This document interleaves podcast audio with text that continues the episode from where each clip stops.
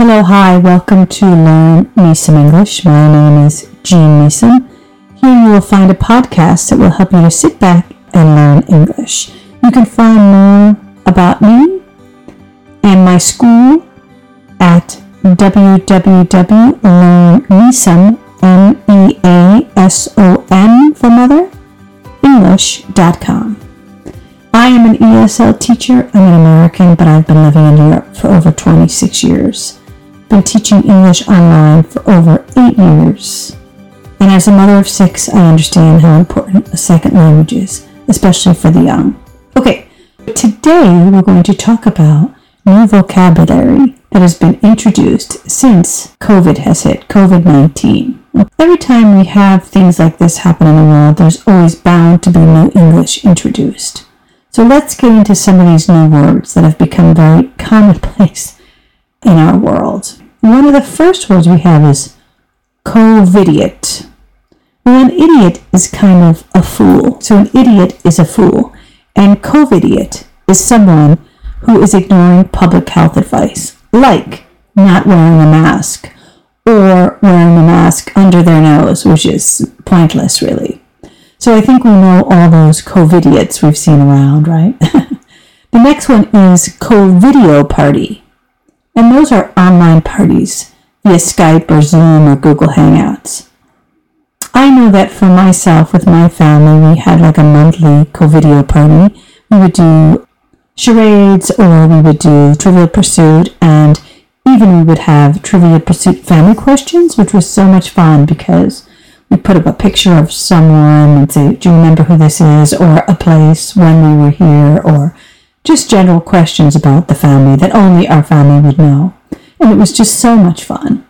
Also, we had graduations online, my daughter's graduation, and we had her graduation party and my kid's graduation from primary school. And that was kind of nice on Zoom because we went into everyone's house and you got to talk to the parents and everything. It was really quite nice, you know. Okay, so then we have another one, Covexit, and that's the strategy for exiting lockdown while coronavirus has come in.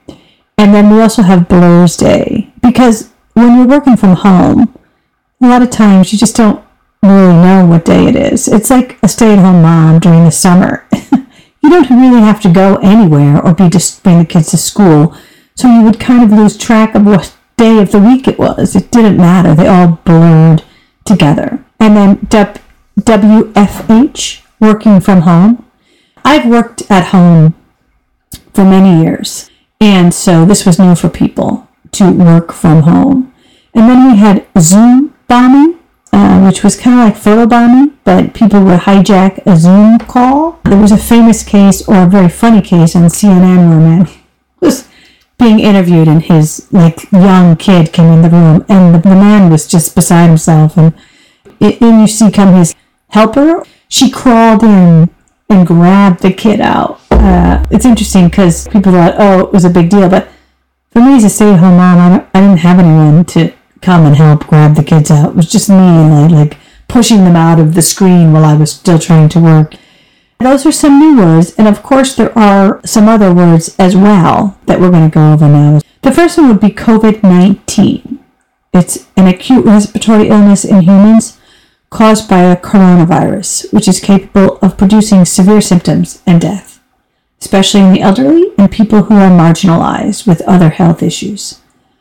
Infodemic, and that's a proliferation of diverse, often unsubstantiated information relating to a crisis, controversy, or event, which gets out rapidly. Self isolate. That means to isolate oneself from others deliberately, especially to undertake self imposed isolation. But a lot of times, when you would be around someone or in contact with someone, or when in fact you had COVID, you would self isolate self isolating. That's an adjective. Self isolate is a verb, promotes self isolation. So, person or population undertaking self imposed isolation. Self quarantine, and that's to undertake self imposed isolation, which is sort of the same thing. Social distancing was a new one as well for people. The action of practice of maintaining a specified physical distance from other people. limiting access to and contact between people. So that was a hard one for people. So you'd have to go into a shop and social distance. And I can remember I was in the shop in Dublin and some woman was shouting at me because I was too close to her. And I was like, I'm just trying to get some rashers. I think it was hard. Of course, in the beginning, people were a bit panicked about it. It was especially hard for kids. You can forget it. And people would forget. And then, you know, there would be a whole new idea of people getting annoyed. You're too close. Yeah, so that was a difficult one for people, I think. To flatten the curve. And that's to take measures designed to reduce the rate at which infection spreads during an epidemic, with the aim of lowering the peak daily number of new cases. So think of it as like a mountain, the peak of a mountain. So what you want to do, that's the highest number. You want to flatten that curve.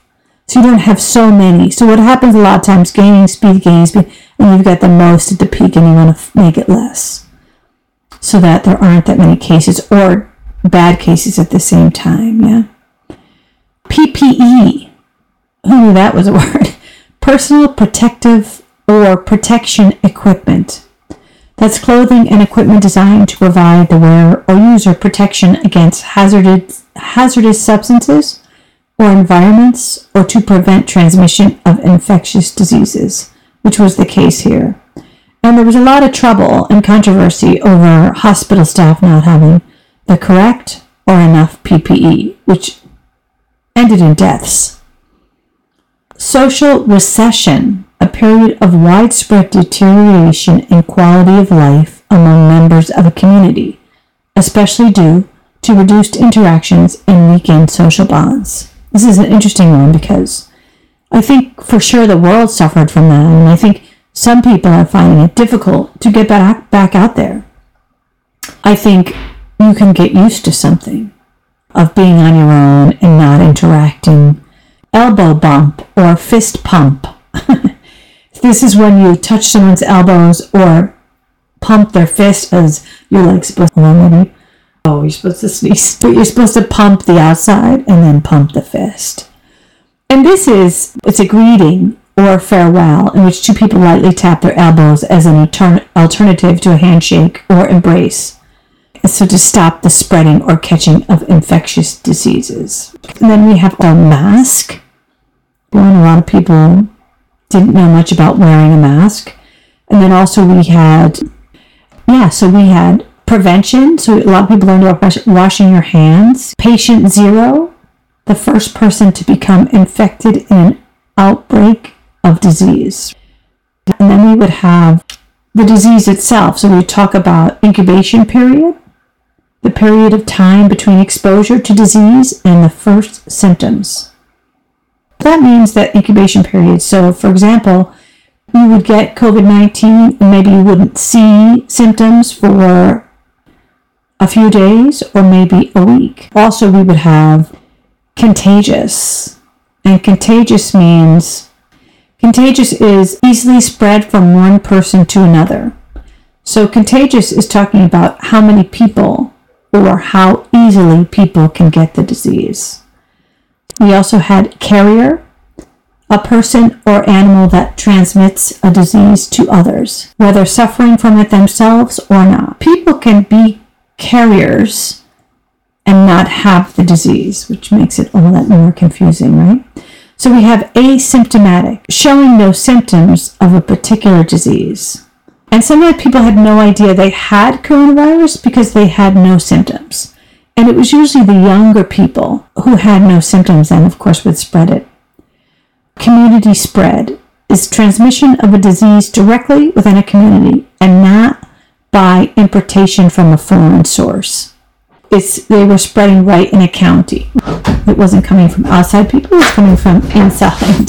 Contact tracing was a new one we all heard about. Is identification and monitoring, monitoring of people who may have had contact with an infectious person. In other words, you'd have to go into a restaurant and give your number or show your vaccine or your pass that would have your particular name on it so people could get in contact with you.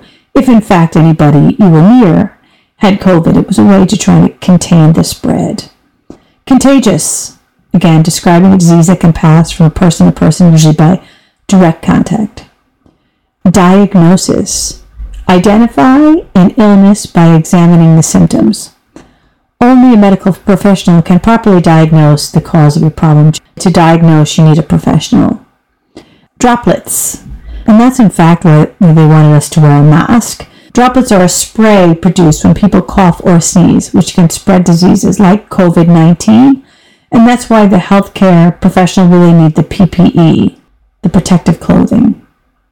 Epidemic. Occurrence of a particular disease in a large number of people in a particular. That's in a particular area, which is different than a pandemic. So epidemic is different than a pandemic. A pandemic is occurrence of a particular disease throughout a whole country or the world. A herd immunity. So, herd immunity is an indirect protection from a disease resulting from a large percentage of the population gaining immunity as a result of either recovering from the disease or being vaccinated. That eventually people are just going to become like the chicken pox. Incubation period, the time when a person's first exposed to the disease and the time to when symptoms develop. And then, of course, we had lockdown, which is an official restriction of movement within an access to an area in the interest of public health. So many countries impose lockdowns. I think Sweden was one of the few countries that did not impose a blanket lockdown. And again, mask was the fiber cloth that fits over the nose and mouth to protect people from germs from that spray we were talking about. An outbreak, a sudden occurrence of a disease. There was an outbreak, clearly, of coronavirus. And then we have person to person describing the spread of a disease from one person to another, typically through touch, shaking hands, bodily fluids changing places with people, or sharing bodily fluids.